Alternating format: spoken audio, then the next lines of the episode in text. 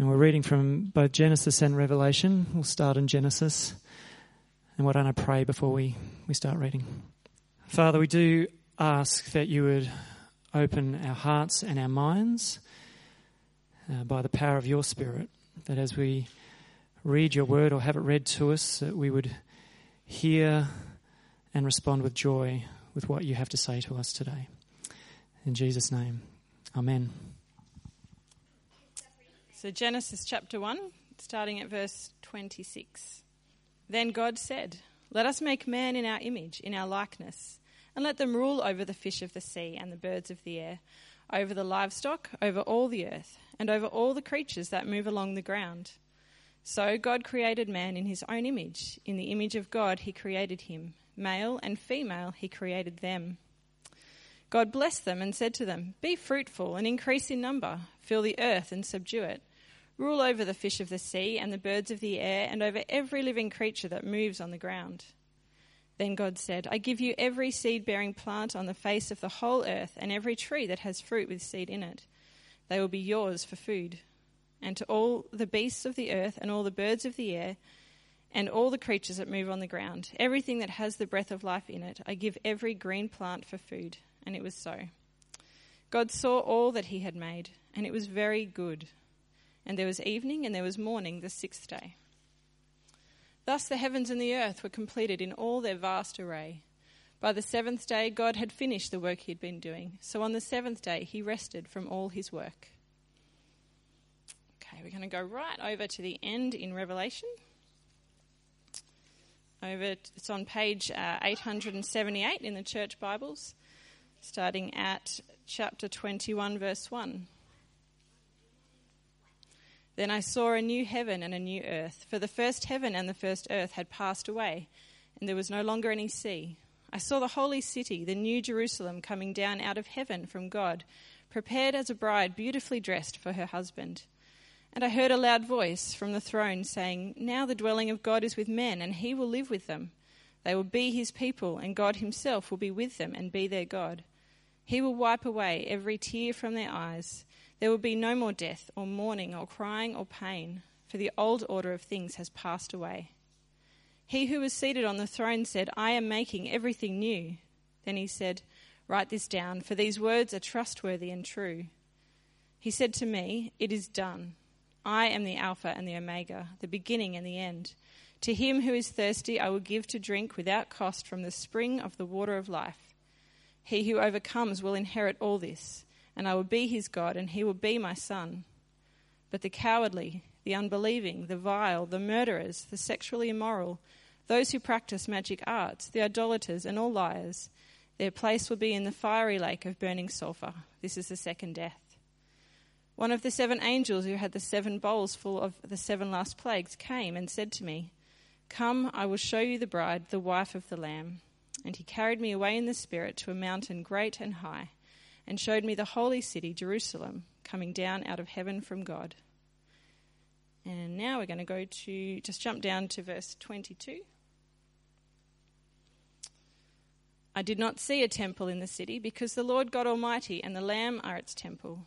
The city does not need the sun or the moon to shine on it, for the glory of God gives it light, and the Lamb is its lamp. The nations will walk by its light, and the kings of the earth will bring their splendor into it. On no day will its gates ever be shut, for there will be no night there. The glory and honour of the nations will be brought into it. Nothing impure will ever enter it, nor will anyone who does what is shameful or deceitful, but only those whose names are written in the Lamb's book of life. Then the angel showed me the river of the water of life, as clear as crystal, flowing from the throne of God and of the Lamb, down the middle of the great street of the city. On each side of the river stood the tree of life bearing twelve crops of fruit, yielding its fruit every month. And the leaves of the tree are for the healing of the nations. No longer will, be, will there be any curse. The throne of God and of the Lamb will be in the city, and his servants will serve him. They will see his face, and his name will be on their foreheads. There will be no more night. They will not need the light of a lamp or the light of the sun, for the Lord God will give them light, and they will reign for ever and ever. The angel said to me, these words are trustworthy and true. The Lord, the God of the spirits of the prophets, sent his angel to show his servants the things that must soon take place. It's hard to think of a quicker way to sound crazy than to talk about the last days, the end of all things, don't you think? If you're sort of in any doubt, try it at work tomorrow. Just bring it up at, at lunch in the lunchroom and just see how that goes. Or in a, in a SWOT analysis, bring it up as a threat. Talking about the end of the world, it's, it's guaranteed almost to make you sound strange, which is not really fair because surely thinking that this world is heading somewhere and will one day reach its destination, surely that's no more strange than believe, believing that this world is heading nowhere. I mean, I reckon it takes more faith to believe that this world has always been and will always be here, just carrying on for all eternity with no end. That's pretty strange when you think about it. Now, it could be that talking about the end of, of, the world sounds crazy to us because there's been just so many embarrassing predictions about the end of the world that have been made. You know, just recently, the, the Mayan calendar showing the end of the world in 2012. Obviously, it was just a sick practical joke that the Mayans played on us all that time ago because nothing came from it. Or Y2K, just a bit earlier than that. I remember I was speaking to an American from Texas in 1999, and they were going to be spending New Year's in a bunker with lots of tinned food waiting for the end. Looking back, it must be a little bit embarrassing for them. History's full of embarrassing predictions about the end, the end of the world, that have proven false. Probably more than most of us realize. Like Jehovah's Witnesses had to keep adjusting the date when things just didn't happen like they predicted but also Christians in the past as well. So when it was 1000 AD, you can imagine, there were all sorts of predictions of the world ending, a thousand years since Christ had been born. And then when that didn't happen, they made predictions that it must be 1033, a thousand years after Jesus' death. Now, we could look at all these examples and, and the many more that are out there, and we could think maybe it's best not to talk about the end of the world or even to think about it at all. But that would be a huge mistake for us to make as Christians. Because it's hard to find a page of the New Testament that doesn't mention the end or at least have the end in the background. And on top of this, the end is very close to the heart of the Christian message, Jesus' message to the world. The gospel is all about where this world is headed. So rather than saying, having nothing to say about the end of the world, Jesus wants us to be people who are informed. And the fact that people make wrong predictions and have all sorts of mistaken ideas is actually just all the more reason for us to be talking about it. So that's what we're going to do over the next three weeks. We're going to look at where this world is headed and how it's going to get there. And instead of trying to closely read events that are happening in the world and figure out what's going on, instead of doing that, we're going to closely read Scripture and listen carefully to what God tells us that we can and can't know about where things are headed. Because don't you reckon it'd be pretty tempting to look around the world? You know, you see North Korea or you see the mess of, of Syria, or ISIS, or even US Russian relations at the moment. Or you look around the world and you see more Christians persecuted now than ever before in the history of the world. We see whole continents abandoning Christianity. Someone sent me an article this week that said 10,000 people a week are stopped going to church in the UK. Surely we've got to be in the last days. Isn't that what you conclude when you look around at the events in the world? Well, it's tempting to look at the events and try and decide those kind of things. But we need to look to Scripture. And the answer in Scripture is actually yes, we are in the last days, but maybe not for the reasons that we might think. Look at Peter's first ever sermon in Acts 2. At the very beginning of the church. So Jesus has just gone back up to heaven. just poured out the Holy Spirit and people are speaking in other languages. Some people, if you remember, think that they're drunk. So Peter jumps up and look at what he says in verse 15. He says, These people are not drunk as you suppose. It's only nine in the morning. No, this is what was spoken by the prophet Joel. Here it is. In the last days, God says, I will pour out my spirit on all people. If we're going to listen carefully to what God has to say about the last days, then this is the first thing that we need to hear. And it's pretty important, isn't it? We're already in the last days. And we have been for nearly 2,000 years now.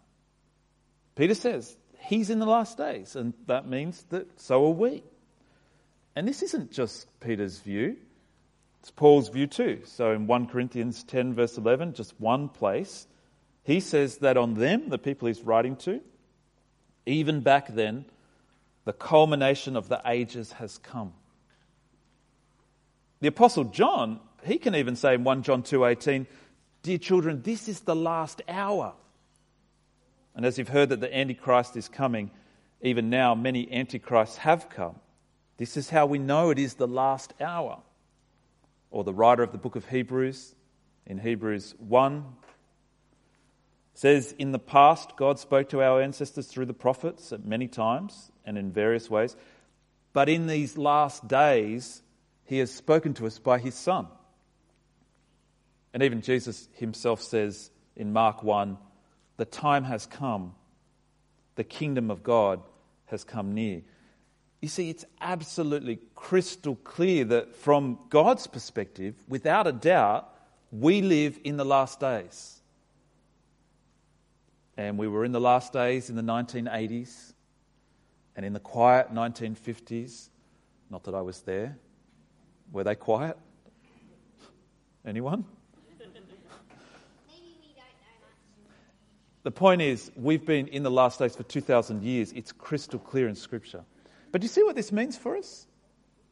Thinking about the last days is, is not just an interesting academic exercise for us. The last days aren't just something that's in the future, they're now. Right now, we're in the last phase of this world before it reaches its goal. That's what it means. So it's absolutely critical for us to think about what that means for how we do life now, for how we live. And in the last week of this three week series, that's what we're going to do. We're really going to think through what it means for how we live. This week, though, we're going to go somewhere that might surprise you. We're, we're going to go to the very beginning, Genesis 1, where we see that even in the beginning, we can see the end. And then, having seen the end in the beginning, we're going to jump all the way to the end itself, to the last day, and we're going to see that there in the end, the beginning is not forgotten, it's not discarded or thrown away, it's still there. So today we're looking at these two book, bookends the first day and the last day. Because if we're to understand the end, then we've got to see that it's part of a larger story. And we need to see that the end has been shaping the story since the first day. In fact, the end has been shaping the story since before the beginning of time. So we jump back to the beginning. And the first thing that we see is that the garden is good. It's even very good when it's completed. But even still, it hasn't yet reached its goal. Look at Genesis 1:28. We read, God blessed them and said to them, Be fruitful and increase in number, fill the earth and subdue it rule over the fish in the seas and the birds in the sky, and over every living creature that moves on the ground. God has just made Adam and Eve to be his image bearers, to rule over his creation as his servants. He's created a garden for them and, and placed them in it and provided everything they need. As you read it, it, it sounds idyllic. It's paradise. And yet, even though it's very good, it's not perfect. Not because there's anything wrong with it, but because it's not complete. There's, there's still a job to be done. Humanity, we just read, is to fill the earth and to subdue it and to rule over it. Have you noticed in um, advertising that there's often a theme of, of returning to the Garden of Eden? The picture that you create to sell your product is the idea of, getting back to an unspoilt garden paradise. For some reason, kids standing outside the bathroom fighting while you're trying to peacefully shampoo your hair just doesn't sell the shampoo product. But the idyllic waterfall, where there's no leeches and the water doesn't even look cold, that does. Or the car, which, which doesn't just transport you through boring tra- traffic in, in my boring life to my boring work. If I buy the right car, I can be transported back to the idyllic garden paradise, at least if I get an all wheel drive option. It's a common theme in advertising. You see it all the time. It's a common theme in books and movies this longing to get back to the garden. But it's funny because, as amazing as the garden is in the Bible, it's not presented as the goal. Even in the garden, even before humanity spoils creation, even still, God has got a higher end, a higher goal in mind. We only get glimpses of it here in Genesis. We've got to go to other places to really see it, but, and we will do that in a minute. But even what we do see here is enough to know that God's ultimate goal for his creation wasn't for two people to retreat from the world into a pristine garden paradise. Instead, his goal has got something to do with a great number of people filling the earth. Not simply maintaining the earth, but subduing it and then ruling over it, which isn't the idea of exploitation. It's the idea of caring and expanding the garden across the face of the earth. And God's place in this plan isn't to be distant from humanity. He doesn't sort of set them going and then leave them to it. It's the complete opposite we read. His plan is to be intimately involved, engaged at every step. He, he breathes life into them, He communicates with them, he blesses them, He provides for them, instructs them, and we read He even walks with them. There's a hint of the ultimate goal in the final day of creation, which we see in Genesis 2, verse 3. We read there, Then God blessed the seventh day and made it holy, because on it he rested from all the work of creating that he'd done. Now, it's not like God needed to take a break because he was tired. That's not what's going on here. And being God, he never rests from sustaining creation. That's, that's a work that God always does. Something else is going on here. This is, this is a picture of what creation is all about. Its purpose is to be a sacred, holy place where God could dwell at rest with humanity almost as if the goal of this world was to be God's sanctuary, his temple, where people and God could dwell together. Even as God worked sustaining the world, and even as humanity worked under his rule, the goal was a people at rest dwelling with their God.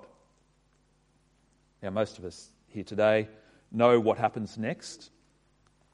Adam and Eve reject the goal that God has for us and they decide on a different goal. It's almost as if they desecrate God's sanctuary.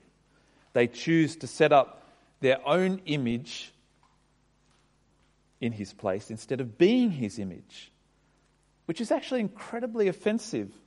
It's an incredibly offensive personal rejection of God. Because think about what they're saying. They're saying to God, we don't want you to dwell with us in this world that you've made. The story takes such a, an awful turn so quickly in the Bible.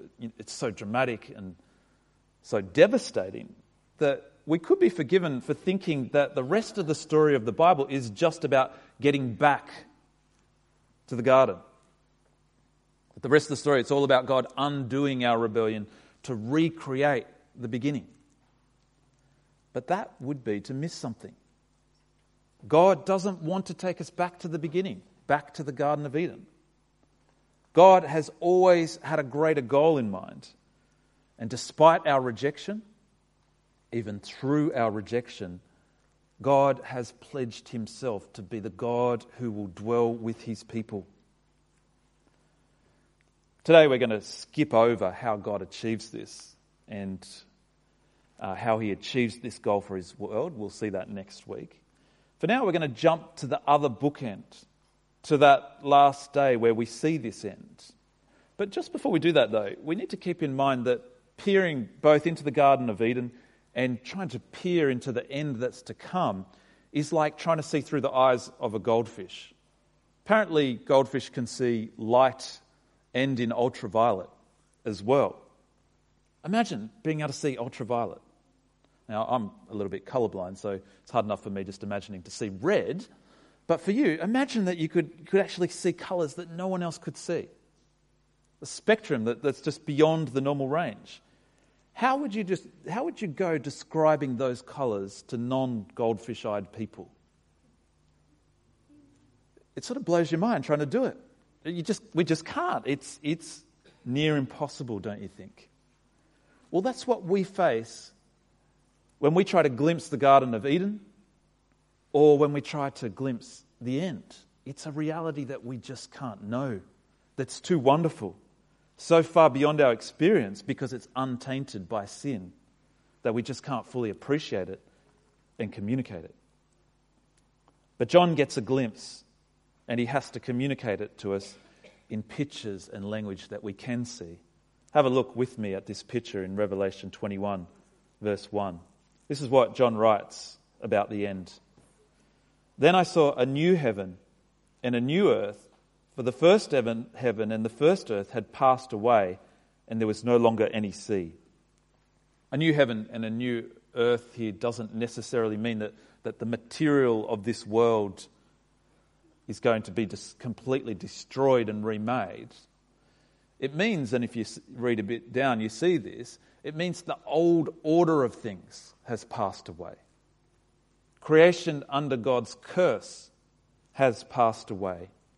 A new beginning has come. And then in verse 2, we see John tell us what the end looks like. He says, I saw the holy city, the new Jerusalem, coming down out of heaven from God, prepared as a bride beautifully dressed for her husband. The end is not a garden, the end is a city, which I've got to admit used to disappoint me when I was growing up. I didn't grow up in a city, and, and the only cities that I'd visited growing up was Wollongong and Sydney, so you can understand why I was so disappointed.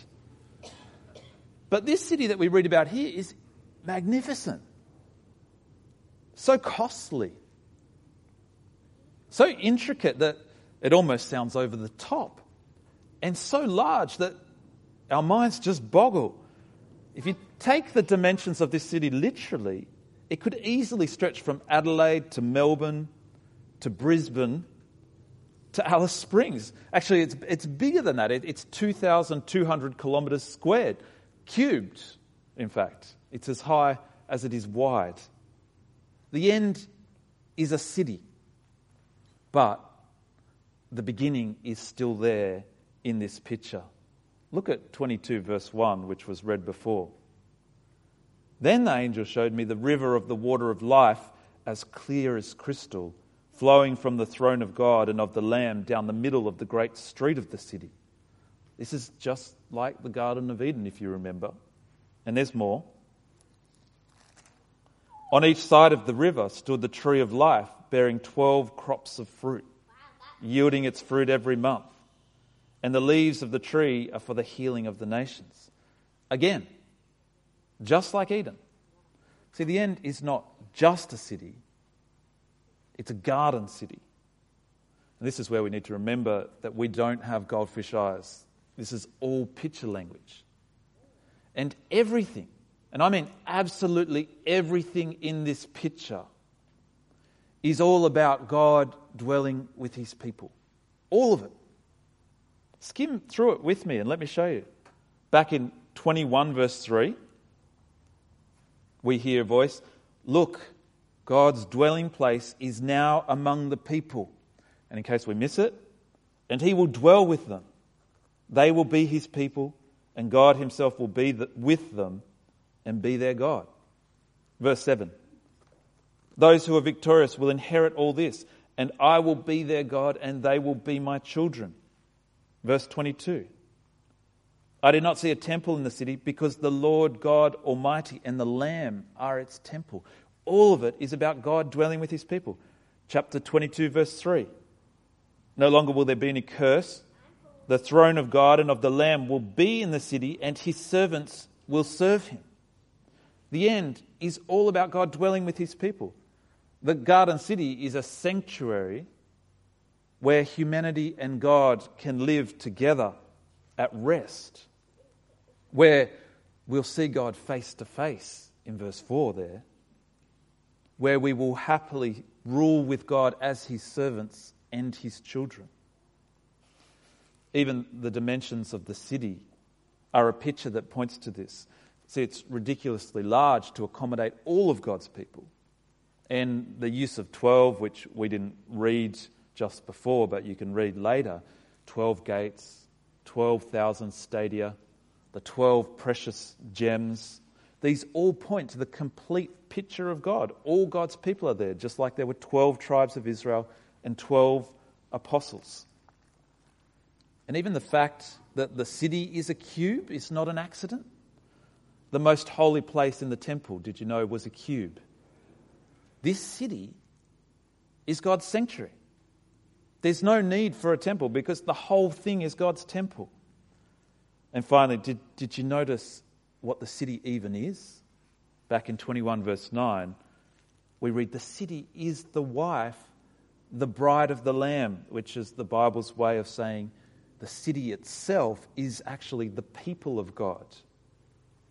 We are the city. The end of all creation, the goal of this world is fellowship with God. God dwelling with his people forever in a world that can't be tainted, can't be desecrated, can't be lost. From the beginning, this world was meant to be a sanctuary for God where he'd dwell with his people, and God won't give up on that end. Well, we've seen the beginning and the end, the first day and the last day, the two bookends. What we haven't seen is how God gets things from the beginning to the end. That's next week and what we'll be looking at. But looking at these two bookends, we can already say a couple of really important things about the last days. Like we can say that life now is not meaningless. God has a purpose for this world that He invites each one of us to be a part of. Not to try to get back to the garden. Our goal, our purpose, is to dwell with God collectively, but individually as well. That's our purpose in life. Another implication of what's of, um, of all of, of this end is that what's coming is inevitable. Nothing can stop this. No matter what problems or challenges we may find in the world, again, collectively, but also individually. Nothing can stop this. God's plan is going to happen. God is faithful and he, won't give up on his creation. He's absolutely committed. He could have scrapped it all and started again, and he would have been entirely within his rights to do that. It would have been appropriate, except that he committed himself before the beginning to be God with us, dwelling with us, whatever it took. And he knew exactly what it would take. He knew exactly what it would cost, but he considered it worth it. The end is not a picture that God's aiming towards, hoping that he might one day achieve. This has always been the plan. This is the plan that, that he's unfolding even now, and nothing can stop this city from descending over the face of this earth. In fact, as we're going to see next week, in God's eye, everything that's needed to make this happen has already been done. We're just waiting to inherit it. And we're in the very last days before we see it revealed. This brings us to the third implication. We have a choice. You have a choice. I have a choice. It's the same choice that Adam and Eve had. Just like Adam and Eve, We can decide whether we want to share God's goal for this world or whether we'd prefer to keep fighting Him, asserting ourselves and our own goal. See, don't be fooled. We'll either dwell with God forever or we'll be shut out from this picture forever. We see that here in Revelation 22. Jesus himself says, Blessed are those who wash their robes, that they may have the right to the tree of life and may go through the gates into the city. Outside are the dogs, those who practice magic arts, the sexually immoral, the murderers, the idolaters, and everyone who loves and practices falsehood. We have a choice. We either ignore God's plan or we embrace it. And we see what embracing it looks like in verse 17. Let the one who is thirsty come, and let the one who wishes take the free gift of the water of life, of eternal life. See, in the end, there's only one difference between those who are inside the city and those who are outside. They're not better people, those who are on the inside, than those who are on the outside. Both need to be equally need to be washed.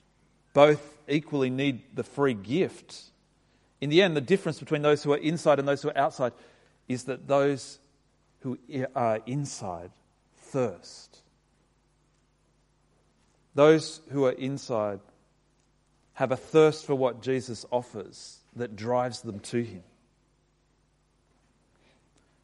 The fourth implication is that we haven't yet arrived at this picture. Not yet do we experience this picture completely in our day to day lives. If you find life dissatisfying, there's a reason.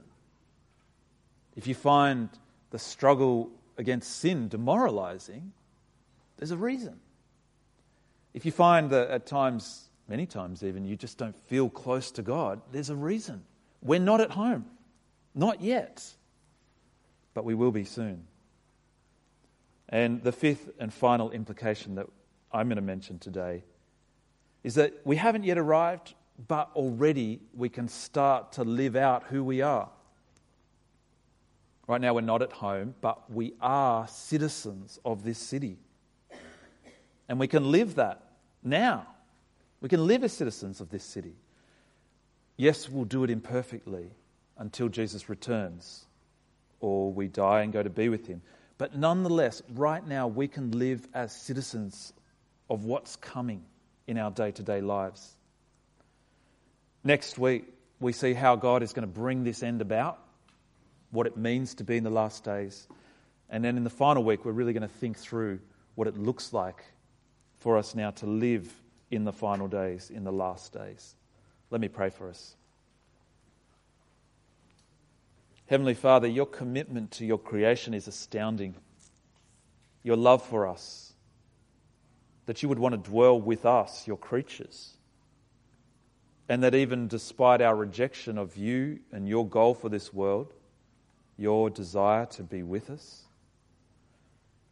that nonetheless in Jesus you have made it possible for us to be a part of this city, this guarded city that will know no end, where we will be able to dwell with you face to face. Lord, we lack the vision to be able to see this for the wonder that it is. Lord, give us a glimpse. Help us to feel just how amazing it is.